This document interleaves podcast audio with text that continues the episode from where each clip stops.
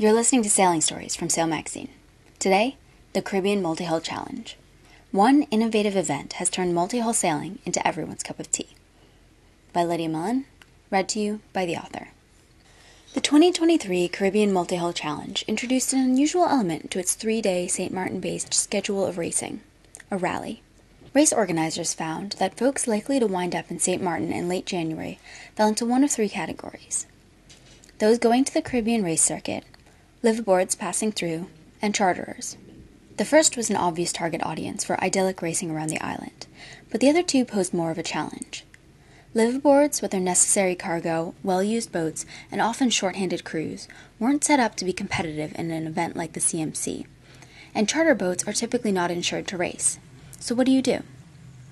For CMC frontman and volunteer marketing and operations director Steve Burzon, the answer was simple add a rally. Long term cruisers could get involved without having to unpack. The charter cats were cleared and ready to go. It made perfect sense.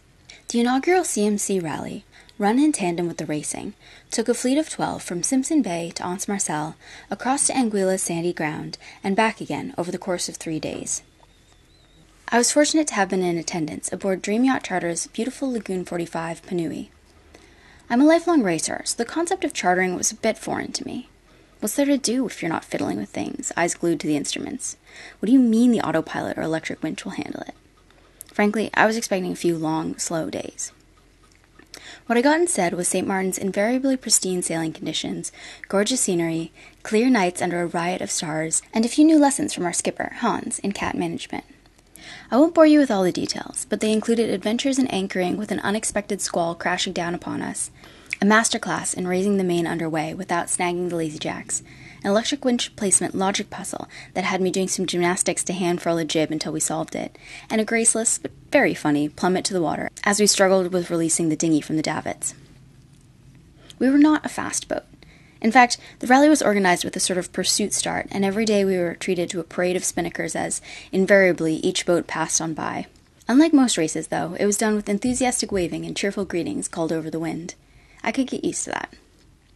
Each evening, there was a party planned on shore, and inevitably someone would smugly mention being the first into the anchorage, to which someone from the second boat in would always teasingly snark at them, This isn't a race. Or we'd be asked how we did, and Hans and I would shrug and say we were last again, to which the sailor would remind us in a conciliatory tone, This isn't a race. This isn't a race. It became our running joke, in no small part because we all seemed unable to shake that default competitive mentality. Did I enjoy the laid back rally experience? Absolutely. Do I think most of us are racers at heart? Undoubtedly. Which brings me to this year's CMC. Among upgrades to the event is the inclusion of time trials for cruising multi hulls. According to Burzon, this is the answer for those skippers who do not want to officially race, but who want a chance to grab a podium spot at prize giving. It's emphatically not a race. Gotta keep the charter insurers happy. But the timed event, with its parade start and lack of congestive turning marks, ensures no boat to boat drama on the natural course from one destination to the next. However, it still scratches that competitive itch we were all feeling the first time around. Another upgrade for 2024 is an environmental component. The event, which now spans four days, adding new stops around St. Martin and St. Bart's, has paired with Tradewinds Experience, a membership charter company, and two environmental NGOs, the Caribbean Cetacean Society and Clear Caribbean, to present an award honoring an individual's sustainability efforts on the island.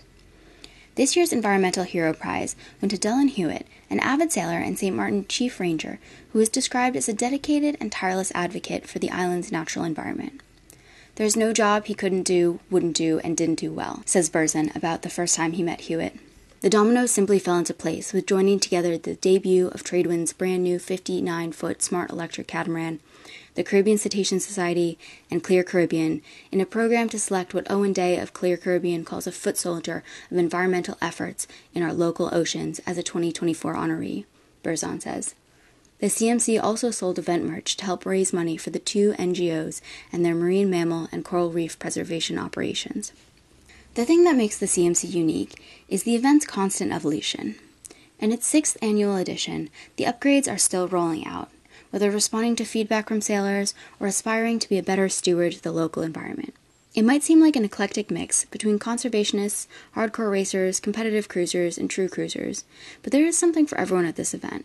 And it's refreshing to see organizers who aren't afraid to try something new to create an event like no other.